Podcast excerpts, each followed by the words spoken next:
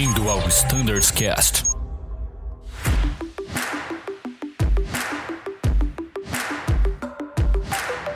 Pessoal, sejam bem-vindos a mais um episódio do Standards Cast, nosso podcast direcionado aos pilotos da Azul. Meu nome é Thiago Biasdorf, faço parte do time de Flight Standards. E hoje estamos aqui com o pessoal de cargas, pessoal que é responsável pela segurança da carga, pelo treinamento.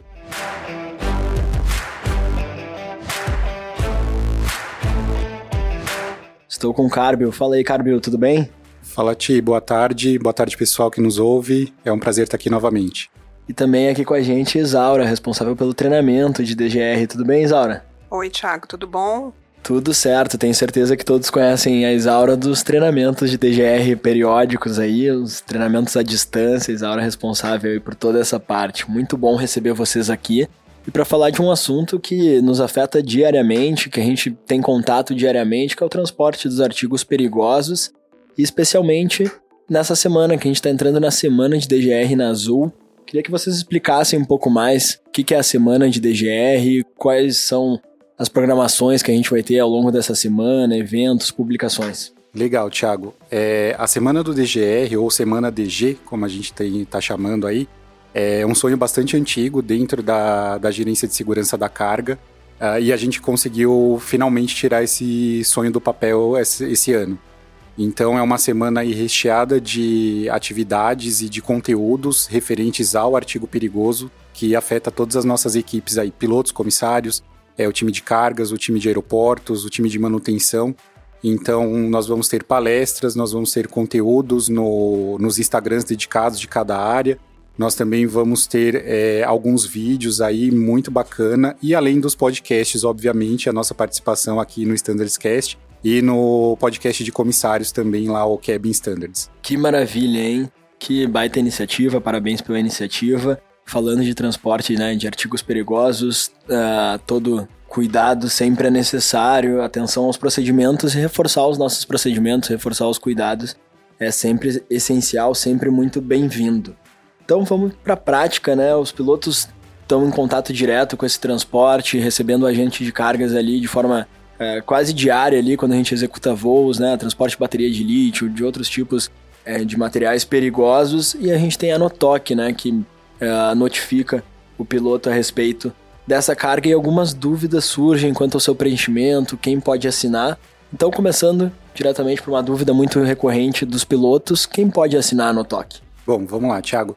Quem pode assinar a Notoc? É, a Notoc ela tem três campos para serem assinados, tá? Tem o campo de quem confeccionou a Notoc, que é o campo de preparado por. Tem o campo para assinatura de quem conferiu o carregamento, que é o verificado por. E a gente tem aí, por final, o, o campo que o comandante assina ali, atestando o recebimento do material. Uh, não existe nenhuma regra que impeça a pessoa quem preparou a Notoc de assinar também a conferência do carregamento, desde que essa pessoa esteja presente ali no momento do carregamento, tá? Então, quem confeccionou a Notoc também pode assinar o, o carregamento desde que ela esteja presente. Se essa pessoa que confeccionou ela não puder estar presente ali, ela deixa o campo em branco e quem efetivamente estiver conferindo ou acompanhando o carregamento é que faz a assinatura desse campo. Maravilha. E quanto ao treinamento dessas dessa pessoa capacitada, uh, que treinamento que eles precisam possuir dentro do DGR? Vamos lá. O pessoal que. Eu acho que eu vou deixar a Isaura responder essa, que é mais a praia dela. Vai lá, Isaura. ok. É, a pessoa que vai assinar no preparado por é o funcionário que é habilitado no que hoje nós ainda temos como categoria 6 no curso de artigos perigosos, que é aquele treinamento mais amplo, onde a pessoa aprende todos os campos que são necessários e verificar todos eles diretamente no manual da IATA. Este é o funcionário que está habilitado para preencher a NOTOC. Agora, no verificado por, tanto pode ser esse funcionário, porque o curso dele, o treinamento é o mais abrangente, como outro funcionário que tenha o treinamento do categoria 8, que é o específico para carregamento na aeronave, para ter é, a conferência ali na hora do carregamento, verificar se está tudo ok com o artigo perigoso e se realmente está carregado na posição que está informada na NOTOC, que já foi passada pelo DOV. É este o treinamento que ele precisa. Maravilha. Então vamos uma pergunta bem prática. No dia a dia, quem são esses funcionários? Agentes de carga, agentes de solo, E existem funcionários terceirizados também capazes de fazer isso, que tem esse treinamento? Sim, tem vários funcionários na Azul em várias bases nossas. Quem faz essa parte de rampa, digamos, do carregamento são terceiros, mas eles também precisam ter o treinamento. Eles têm o treinamento válido também e também podem assinar ali na Notok. O que tem muito questionamento é que às vezes algumas pessoas é, dizem que não pode ser a mesma assinatura no preparado por e no verificado por. Mas como o Carbio falou, nada impede que seja, desde que a pessoa esteja no momento do carregamento, que ele esteja ali debaixo da aeronave. Maravilha, muito bom poder esclarecer isso para o grupo de voo, né? Que a gente sabe que essa é uma dúvida bem recorrente. Pessoal, outro ponto é a respeito da Notok em casos de trânsito ou conexão. Como é que funciona esse processo? O que, que os pilotos devem estar atentos, né, quando a gente tem esse transporte durante conexões ou trânsitos? É o seguinte, Thiago. Quando existe é, que a remessa do artigo perigoso ela está em um trecho que fará uma conexão, ou seja, ela vai sair do ponto A até o ponto C, mas ela faz uma conexão no ponto B. Neste momento, a NOTOC tem que ser feita somente do ponto A até o ponto B, porque é uma conexão a carga vai sair da aeronave, desta aeronave, vai para uma outra aeronave, e aí uma outra notoque é feita do ponto B até o ponto C. Então a notoque ela é a parte do trecho da aeronave e não da carga. Ela vai sendo feita por essas partes de conexões. Agora, se é uma escala o voo sai do ponto A, vai ao ponto B, só que ele faz uma escala, ele somente para em algum outro ponto, mas esta carga perigosa não saiu da aeronave. Então ela não precisa de uma outra NOTOC. É a mesma NOTOC porque é a origem e o destino do voo. Mesmo que esse trânsito implique numa mudança de numeração do voo, ou precisa ser a mesma numeração de voo? Não, vamos lá, Ti. É só respondendo esse ponto.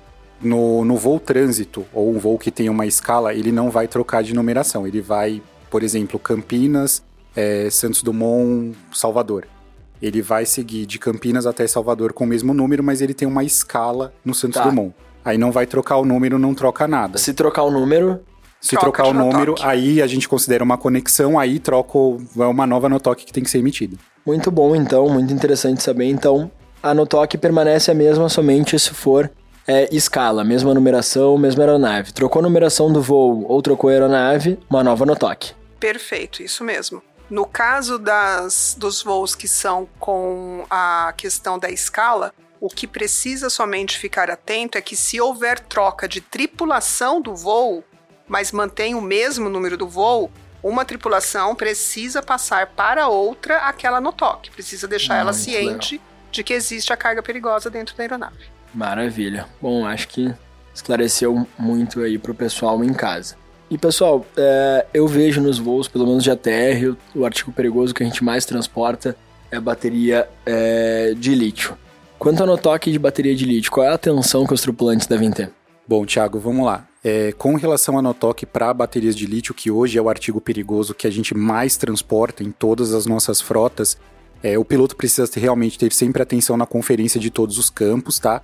E existe uma, uma AFA ou uma dúvida bastante grande com relação ao máximo de lítio que eu posso ter a, a bordo ali. Hoje o manual de artigos perigosos da, da IATA, ele preconiza até 5 quilos de lítio, ou seja, do composto químico lítio quando a gente está falando de baterias. Mas como a gente não tem condições de nem o próprio fabricante, às vezes o embarcador, ele tem conhecimento de quanto de lítio existe dentro da composição da bateria, nós temos um alinhamento de informar o peso bruto da carga. Tá? Não quer dizer que se você receber, por exemplo, uma notoque de 350 quilos, você tem 350 quilos de lítio dentro do teu voo. Você vai ter uma quantidade bem menor, mas a gente não sabe te especificar quanto. Por isso a gente informa o peso bruto da carga. Então, é, em todas essas notox de baterias de lítio, ela sempre vai trazer ali no campo de informações suplementares o seguinte texto: informado o peso bruto. O peso líquido por volume é de até 5 kg e as embalagens estão em conformidade com a seção 2 da instrução de embalagem aplicável para aquele tipo de bateria. Tá? Então, esse é o ponto aí da questão das baterias, da Notok para as baterias de lítio. E se aí estiver sendo usado algum tipo de sobreembalagem, que é o que a gente chama de overpack, também vai estar tá informado ali que um overpack está sendo utilizado. Mas o peso máximo que está ali é o peso da carga num total já considerando o lítio, mas sempre vai estar tá ok com aquilo que os manuais e os regulamentos preconizam. Maravilha, muito bom. Pessoal, e dando continuidade também aqui à nossa pauta, a gente também tem algumas dúvidas relacionadas àquelas aeronaves que têm o compartimento 5, né? principalmente no que, no, na questão relacionada ao combate ao fogo. Né? O que, que, a gente pode esclarecer ao pessoal, aos pilotos uh, que voam essas aeronaves que possuem esse compartimento? Bom, Thiago, isso é uma pergunta muito legal, mas muito legal mesmo, porque a gente tem respondido aí é, diversas tripulações com, com dúvida com relação a esse assunto. É, as aeronaves que possuem, da nossa frota hoje, que possuem um compartimento 5, o que faz a separação do compartimento 4 para o compartimento 5 é uma rede. Então essa rede ela é totalmente vazada e muitas das vezes o compartimento 5 em frotas um pouco menores, como é o caso do 320, ele não tem um smoke detector exclusivo ali. Então, o compartimento 5 ele vai fazer uso do smoke detector do compartimento 13 e 4, tá? E como não existe uma barreira rígida, como eu falei, é uma rede, se houver algum princípio de incêndio, fumaça, alguma coisa no compartimento 5, o smoke detector do compartimento 4 é capaz de detectar essa fumaça. E na necessidade de usar ali, disparar a garrafa de, de alon para extinguir algum princípio de incêndio ou já incêndio confirmado, é, o agente extintor ele tem condições de permear ali para dentro do compartimento 5 e combater esse fogo. O agente extintor do compartimento 4. Isso, o agente extintor do compartimento 4. Então, não há problema algum em se transportar baterias de lítio no compartimento 5 das frotas que tem esse compartimento. Maravilha, então não temos restrições de utilizar o compartimento 5. Muito bom, acho que ficou crystal clear para o pessoal. Outro ponto são as notoques eletrônicas. Né? Algumas dúvidas uh, uh, surgem né, pelo fato de a gente não possuir a tabela de códigos né, no verso da no toque eletrônica. Né? Como é que o tripulante age né, nesses casos? É, essa situação aí é bem recorrente, nós vemos muito isso em sala de aula com os tripulantes falando, né? Porque na Notoque antiga, manual, esse código já aparecia atrás, né? Essa tabela de resposta de emergência para o piloto. E na eletrônica ela não tem mas o piloto consegue acessar esta tabela através do QRH na aeronave ou até mesmo do EFB, que ele consegue acessar o MAP e tem lá as informações. Então não há necessidade, não existe a necessidade do pessoal que está fazendo ali o atendimento e a entrega da Notoc lá, né, ao pessoal de cargas ou de rampa que esteja fazendo, eles não vão entregar essa tabela porque ela já fica de fácil acesso ali para o piloto dentro da aeronave. Exatamente, é muito fácil mesmo, Isaura. A gente tem nos Additional Procedures do QRH, a tabela ali é muito fácil a consulta, é até mais prático que no próprio verso, né, com uma qualidade melhor sim. de impressão. Sim, sim. E pessoal, eu tenho observado um aumento no, nas cargas radioativas. Né? A gente é, vem transportando mais esse tipo de carga, né? E quais cuidados a gente deve ter né, relacionado a essa carga, né? O que, que o transporte de, de material radioativo requer de atenção? Legal, Thiago. É, bom, como você mesmo colocou, a gente tem recebido aí um, tem percebido, né, um aumento muito grande no transporte dos materiais radioativos e tudo isso vem motivado por uma solicitação do Ministério da Saúde, do, dos próprios órgãos que controlam aí o material radioativo é, no Brasil, que no caso é o CENEM, por conta de, em algumas localidades, só nós operamos. E existe a demanda, a necessidade né, de se transportar o material radioativo para lá, principalmente os farmacológicos, para os tratamentos de, de câncer, enfim. Então, o Ministério da Saúde, os órgãos reguladores do transporte de materiais radioativos, eles sempre nos procuram quando existe a necessidade de se transportar isso para uma nova praça, e isso é o que tem motivado e tem gerado esse aumento aí que você tem percebido nos voos tá? E uma coisa muito legal desse transporte é que tem todas as nossas aeronaves elas têm um limite máximo de, de TIs, né, que é o índice de transporte do material radioativo que são comportados nos nossos compartimentos. E para a gente estabelecer é, esses limites que estão disponíveis no MAP, aí se o pessoal quiser consultar, dá uma olhadinha lá no capítulo 3, se eu não me engano, e no capítulo 15 a gente tem uma tabela com essas limitações. É, nós utilizamos aí uma tabela que existe no manual DGRATA, onde ela te diz quantos TIs são permitidos dentro de uma certa distância entre esse material e as pessoas. E aí a gente fez um trabalho aí bastante técnico junto com o nosso pessoal de engenharia de cabine é, em dimensionar os nossos porões. A gente chegou a medir a espessura dos liners dos porões das aeronaves e até a espessura do carpete para a gente conseguir determinar qual a distância máxima entre os embarques, as embalagens de material radioativo, as tripulações e os passageiros. Então, com base nisso, para ninguém ficar precisando calcular qual é a distância correta, a gente já fez todo esse trabalho e já deu esses valores todos é, pré-estabelecidos aí na, nessa tabela.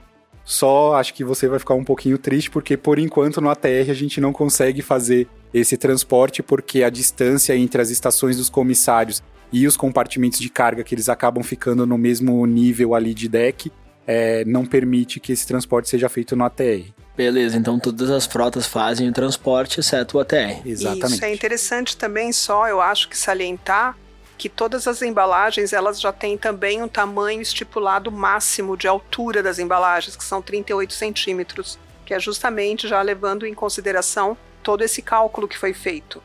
O que é importante ver também é quando vocês estiverem fazendo alguma externa na aeronave, essas embalagens obrigatoriamente precisam estar no piso da aeronave. Elas não podem estar empilhadas em cima de qualquer outra embalagem ou bagagem, porque a distância que foi calculada foi do piso ali do porão da aeronave para cima, né? Então, se ela estiver em cima de alguma outra embalagem ou de outra bagagem, aí entra em, em, choque com essa distância que já foi feita. É, e isso bom. aí, pessoal, aí vocês vão se lembrar um pouquinho do treinamento de artigos perigosos, onde a gente fala, no, quando a gente trata do material radioativo, que os volumes não podem estar empilhados justamente por isso. Quanto maior o empilhamento, eu vou ter uma somatória ali dos índices de transporte e a distância entre o empilhado e os passageiros, ou seja, o campo de, de radioatividade ali, os passageiros, ele vai se tornar mais próximo.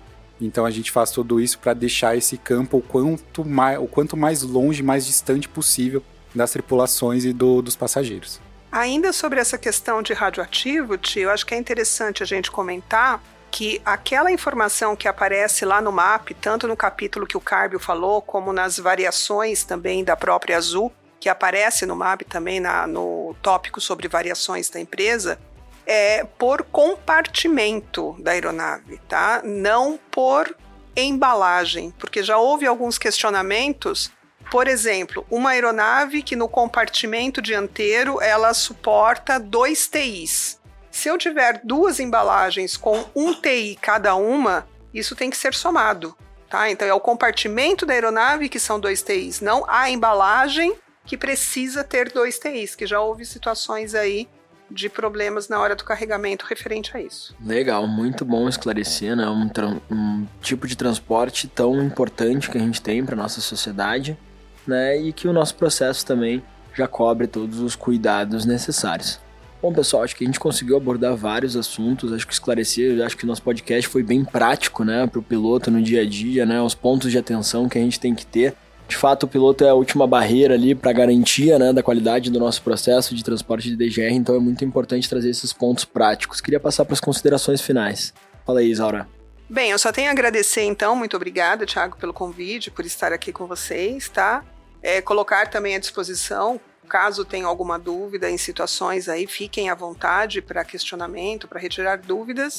E que todos tenham aí uma ótima semana aí com todas as palestras e podcast, toda a apresentação que será feita para vocês agora. Muito bom, muito obrigado, Isaura. A casa é tua. Sempre que quiser, é só chamar e vir aqui falar com a gente. Obrigada. E aí, Carbio? Bom, vamos lá, pessoal. É, Tiago, queria mais uma vez agradecer você aí, o Danilo, enfim, todo mundo que está envolvido no Standards Cast e convidar todos aí para participarem da Semana DG aqui na Azul.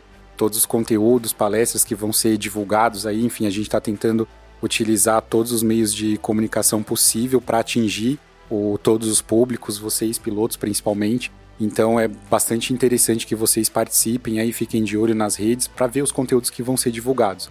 No mais, eu só queria agradecer mais uma vez, reforçar para o pessoal ficar atento é, aos treinamentos, não deixar os treinamentos vencerem, ficar bem ligadinho ali quando cair na escala de vocês, ó, treinamento de DGR ou periódico e tal, é, não deixar de fazer o treinamento, façam com calma, para não perder nenhuma informação ali. O MAP também está disponível no Vistéria, além disso, está disponível também no, no QRH. das aeronaves ali, a gente tem um acesso rápido para o MAP. Então fiquem de olho aí, sempre que precisarem também, nós lá da Gerência de Segurança da Carga, estamos sempre à disposição de vocês para tirar qualquer dúvida. E é isso, pessoal. Muito obrigado mais uma vez aí e bons voos.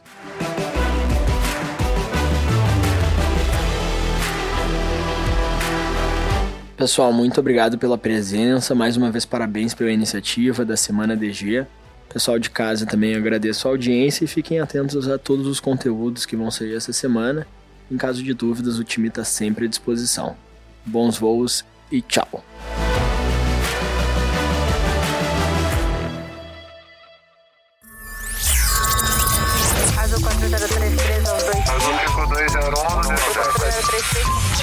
Você ouviu ao Standards Cast.